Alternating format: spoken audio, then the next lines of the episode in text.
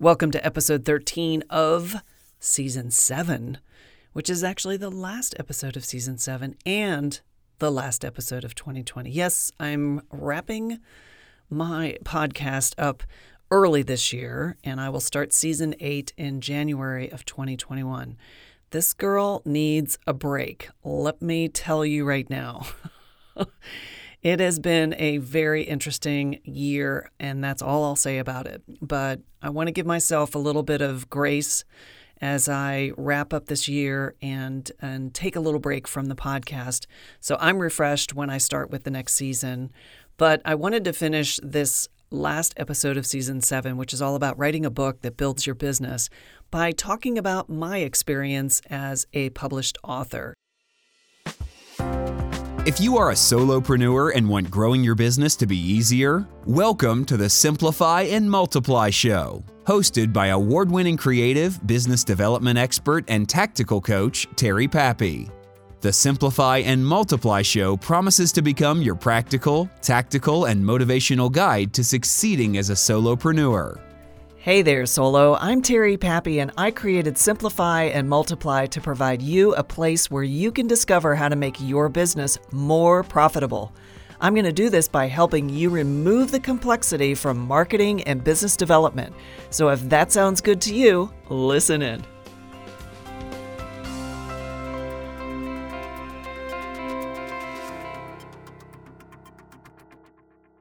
There are a lot of things that I have learned in my own journey. And I think the most important thing that I want to share with you as my listener is that it really depends on a lot of different things when you're looking at writing a book that builds your business. And honestly, I think that a lot of us feel when we take on a book project that it is insurmountable whether we like writing or don't like writing, whether we want to self publish or want to find a publisher. There are so many decisions that you need to make. And quite frankly, as a natural writer, I love to write. It can kind of take the joy out of writing. And I guess my, my most strong message to you as you listen to this and think about your book that you want to write, your, whether it's your first one or your next one, is that try to do whatever you can to make it an enjoyable process because if you're enjoying what you're writing, if you're enjoying researching it, if it's got a lot of research in it, if you're enjoying doing interviews, if that's part of it, or if you're just enjoying the introspective deep dive that you're taking as a writer, as a creator, and really feeling for your reader, I think it's so important that you make it as enjoyable a journey as possible. Otherwise, why do it? I mean, a book is not going to garner your business millions of dollars. I will tell you that right now. there are rare, rare, rare exceptions, but in most cases, it takes a lot to get your books to really be a, a big revenue stream into your business. Now, I've had some guests on this season that have actually done really, really well with their books, and those are those exceptions. And they've worked super hard to promote other aspects of their business and what they do in building their authority to make those books create that sort of revenue. The great thing about having a book is that obviously it legitimizes you, it, it helps create your platform and all those things that the buzzwords that you hear writers and publishers talking about, and marketers for that matter. Uh, but what's most important about that book is that it's always on the shelf. In other words, it's something like a podcast that has a long shelf life. So it can always be on Amazon. It can always be on a in a bookstore. If if we still have bookstores in 10 years, who knows? Everything may become virtual at some point, although I love bookstores. But I remember going into some bookstores and just kind of being able to thumb through the books and sit down and look at some. And it was such a great experience. And it's really hard to find that experience anymore. Um, but back to what I was saying about the actual love of writing and and doing it so you enjoy it. It actually will yield better results for you if you do. If you look at creating a book, writing a book as something that is just another expression of what you have to say. So you have this book, it's got the shelf life, it's something that's poured out of you that you created, and if you're enjoying the process, you're going to want to do more. And that's where the real value can come in is when you do more than one book. Now, for those of you who haven't done that first book, don't feel overwhelmed by me saying that because you'll write the next book because you'll see how easy it was to do the first one. And for those of you like myself who have written several books, just getting back into the groove of writing and knowing what's in front of you, it's a lot easier to kind of swing back into it. So it's kind of like muscle memory in a lot of ways. So, whatever habits or routines you created to write your last book or your prior books, use those again. Try some new different things that can help you actually dig deeper and get that next story out of you. So, in this episode, what I want to do is I want to just kind of like go through an overview of what I've learned about two aspects of writing and books. And one is about what I've learned about the act of writing. And the other is what I've learned about writing a book that builds your business. And so I kind of, I guess you could say I kind of fell down the stairs backwards when it comes to publishing. I, I had some really great ideas that I was like, yeah, I'm going to go this direction and, and write all these guidebooks for confident entrepreneur. Or, no, I'm going to go to Compass and, and do all this and, and make this big workshopy kind of thing. And it's funny because I, I don't know if you go through the same thing, but you'll get this great idea, you'll go and create it, and then it's like, okay, now what's next? and you don't really take it all the way down the road. You know, you just kind of I don't know if it's getting bored or you just want a new challenge or like, hey, okay, I did that. Now what? And that's kind of how my behavior has been with my books. The first book I wrote was a memoir, and that was something that was more inspired by my life experience of living with my husband, Chuck, who passed away in 2004. And I just wanted a love story. You know, I wanted to go find a book about someone who had met the love of their life and gone through the loss of them and what was on the other side. And I couldn't find it, at least at the time, I couldn't find it. There was nothing but the books on grief, you know, Seven Steps of Grief and blah, blah, blah. And I'm like, no, no, no, go away. you know, part of grief is denial, right? But I did. I wanted to read a love story. I wanted to see if if somebody else had experienced the same joy, the same pain, the same extreme love and just like unconditional joy that I did with Chuck.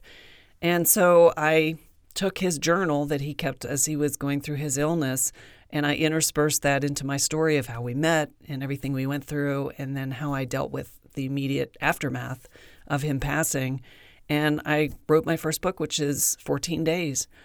Now, at the time, I had no experience working with publishing companies or, you know, anything. I didn't know anything about it. I had a good friend that had published some books and knew a, a little bit more about it. And she's like, "Oh, you got to go to writing conferences and you know sign up for Writers Digest." And so she was feeding me all these things to get me educated and comfortable with the business of writing and publishing. And I submitted several book proposals. I had really hard time finding an agent because I was brand new on the scene. And what I've learned since then is memoir is very hard to sell. and so um, I, I really didn't know what to do. So I started realizing that there were other options aside from going traditional publishing. And so I looked into those options for self publishing and I found uh, Author House, which is one of many uh, self publishing, what they call print on demand uh, book publishers. And I submitted, I basically designed the cover, laid out the whole book, output it to the t- file type that they needed. I did all that research because I'm kind of geeky, as you know. and I went ahead and, and, uploaded that and got that all set up. And of course, they set it up on Amazon and everything. I did not do a Kindle version at the time. This is back in 2007. And I just did the print version, which you can still buy today. It's on my Amazon page. And I love that book, right? It's it just kind of like I feel like it was my gift from Chuck when he passed away, he kind of gave me the gift of writing. And I've always enjoyed writing, but I never saw myself as a book writer, if that makes sense. And that was an adjustment I had to make. But thank goodness I had the experience of 14 days that kind of broke the seal and got me to look at wow, this is actually something I really enjoyed doing. and so it wasn't long after that I, I wrote a second book that it was more still more of a memoir. It was called Broken Widow. And um, I wanted to write more about my journey through grief. And I'm like, you know what? This is kind of depressing. I just didn't have the same, I guess, the same stir, the same yearning, the same need for uh, to write a love story like I did with 14 Days. So I never finished that project. And you'll find as a writer that you'll start projects and then you'll get distracted and go off onto some other project. And I just want you to know that that's okay. There's nothing wrong with that. It doesn't mean that you know you abandoned something or you gave up or you didn't have it in you. What it means is there was another story that was pulling at you to, you know, be expressed, to that you just didn't have everything you needed at the time to do that one that you gave up on, that there was one that had a stronger calling. And I find this a lot in nonfiction with my clients and colleagues who are writing nonfiction books. They tend to look at what the market is going to respond to versus something that they're very passionate about and know a lot about and really feel like they have something to say. And I think that that's a really important thing that you need to listen to as a writer is that you create something that's really resonant resonant inside you and that matters to you. And not to say that you can't have both. In other words, you can have something that'll build your business that the market will respond to, as well as something that's going to really stir your creative engine and something you can just like get your teeth into, right? You can have those two. That's like a win win scenario. And so I think it's most important that the joy is there, that you, you find what is deep inside you that just needs to get expressed. I don't really know how else to, to share it, but I've always been a natural writer. Now, I didn't go to journalism school or polish my writing skills.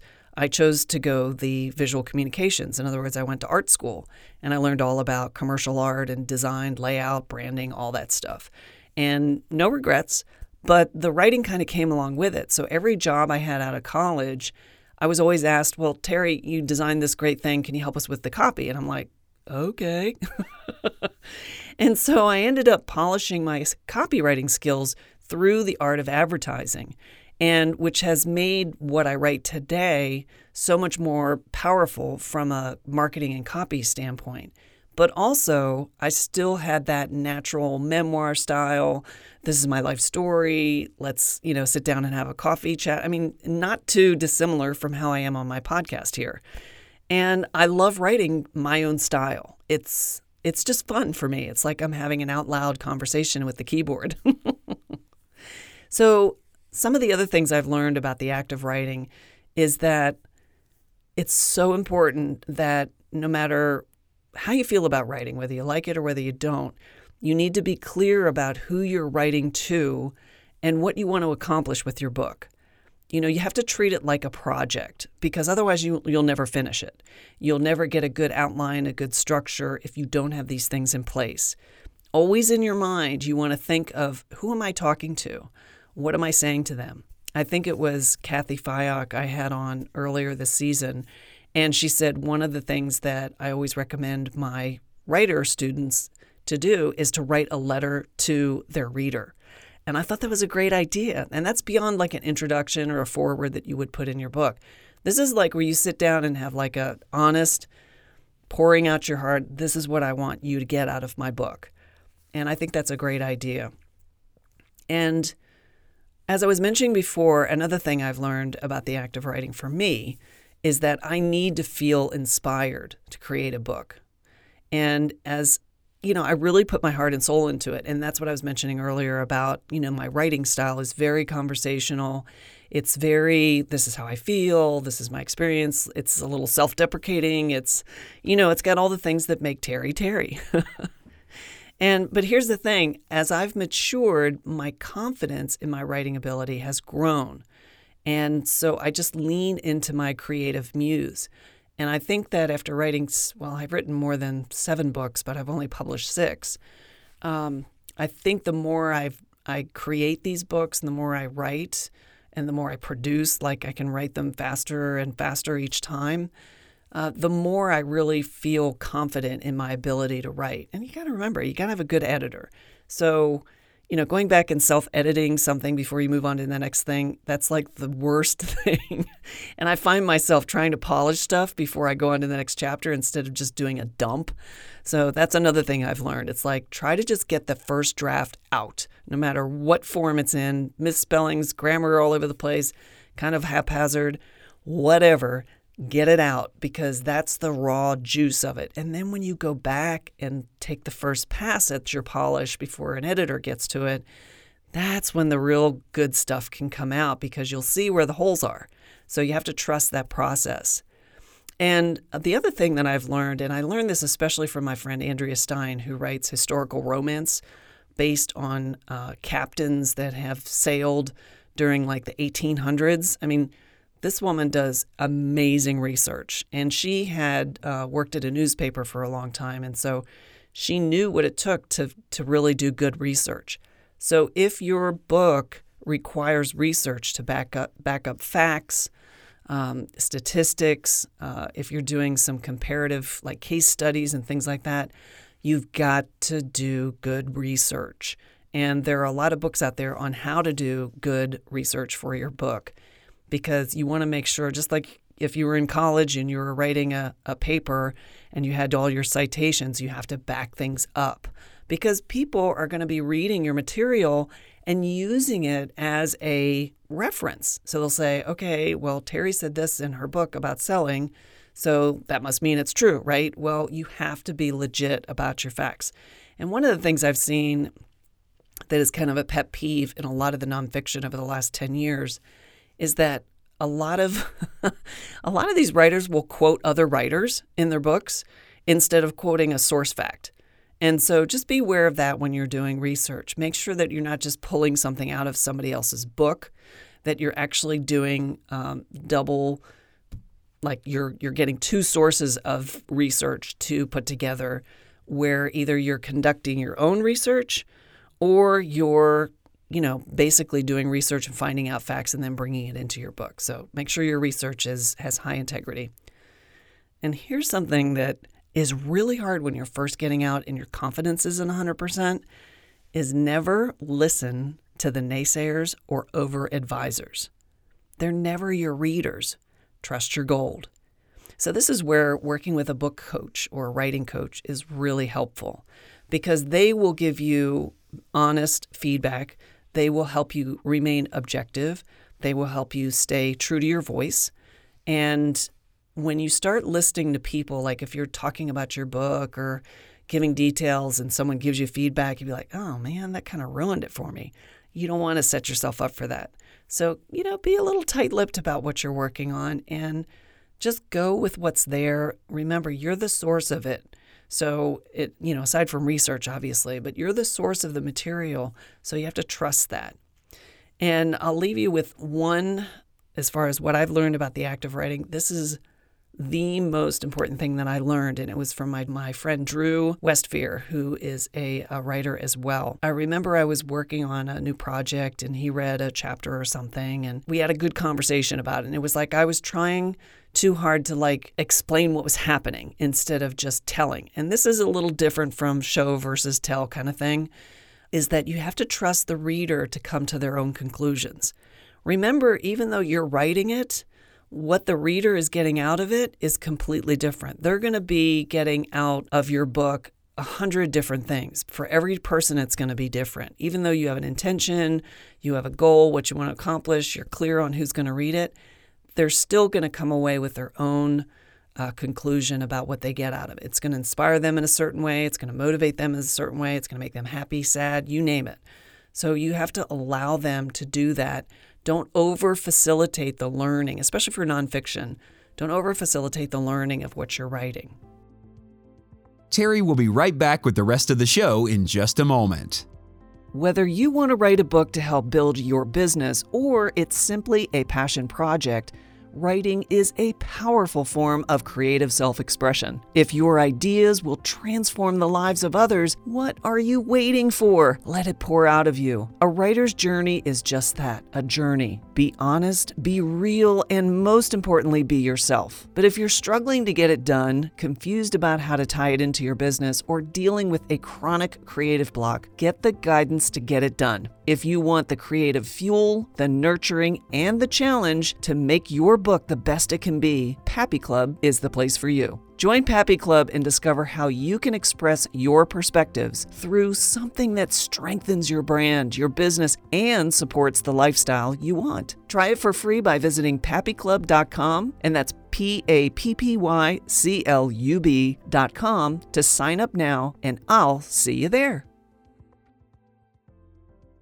Now, I want to just briefly go over what I've learned about writing a book that builds your business. And so many of the people that I've interviewed and had as guests in the season have so much good stuff to, to offer. So I highly recommend that you go back and listen to every episode of season seven. And these are the things that I've gotten out of talking to these people, plus what I've learned. Okay. And some of these things I have not done in my business, just FYI. so I just want you to know that I'm not perfect either. So, but I love the perfection in imperfection. So have a strategy before you start. Decide your model and how you want to bring it to market. And probably the episode before this one with Jesse Finkelstein uh, of uh, page two, uh, publishing she uh, had a lot of great information about model. So check out my interview with uh, Jesse Finkelstein. And uh, the next thing is, I want you to design your book or books, if it's a series, to fit into your revenue model or customer journey. And these are things that I talk a lot about and cover inside Pappy Club for my members. So when you look at your strategy for the entire business, see where a book can be inserted to facilitate some of the training you're doing, some of the services you're providing. Uh, if you want your customers and clients to learn your model, it could fit in that way. It could actually kick off an engagement. There's a lot of different ways your book can actually become part of your revenue model and your customer journey. Another one is look at how your topics or subject matter focus can build authority and brand. So you want to see that, like, I've kind of been all over the place, but yet there's a theme in all my books. They're all nonfiction and they're all about using creativity and being yourself. And so when I look at these things, these are things I'm passionate about, right? So when I look at how I coach my clients and how I help solopreneurs, these books totally fit into what I'm trying to create. So make sure that whatever topic or subject matter focus that you're looking at creating, that it supports your brand and it builds your authority. Another one is be consistent with your topic, your genre, or your audience so the same readers follow you book after book. Now, I know a lot of my romance uh, fans out there love to find a good uh, romance writer that they can just read every single book that they've ever written. And a lot of them have ghostwriters because it's more of a volume business than it is a quality business. But I remember as a kid, Rosemary Rogers was like the big romance writer. And a lot of my friends who are into like the mystery or the thriller, you know, like Lee Child or, you know, Grisham, a lot of those books, they read everything that author puts out because it's they just get hooked on their writing style or their topic. So look at how your topic, your genre or audience can be consistent so the same reader will buy more and more of your books. And then the last thing that I mentioned in the very beginning of this episode was find a good editor. And work with that same editor if you do find a good one over time so they get to know your personality, your style, your voice, and how you like to go through the editing process. And when you do that, it you know, writing your book and getting it out there creates so much more confidence in it being a quality product because believe me, there is a lot of crap out there. So, those are my tips on what I've learned about not only the act of writing, but writing a book that builds your business. And I hope you enjoyed this season I mean, it was so full of great, great advice and guidance from uh, publishers, authors, you know, people who have really found successful formulas creating books that work great for their business and build authority. So I'm going to take the rest of the year off and take a break, give my voice a break. And I will see you in 2021 with a whole new season focused on delegating, admin, and finding support to help you as a solopreneur get it done. Until then, thank you so much for listening. Well, that's it for this episode. Thank you for joining me. You know, being a solo can be incredibly rewarding when you have the right guidance, resources, and community to help drive your business vision. The great news is that's exactly what you'll get with Simplify and Multiply. You've just listened to another episode of the Simplify and Multiply Show with Terry Pappy. If you want to get free marketing and business development tips, templates, trainings, and more, head over to simplifyandmultiply.com and sign up. Learn how you can grow your business the easy way. That's simplifyandmultiply.com to join our growing community of amazing, talented solopreneurs out to simplify their business, multiply their income, and make a big impact in the solopreneur economy.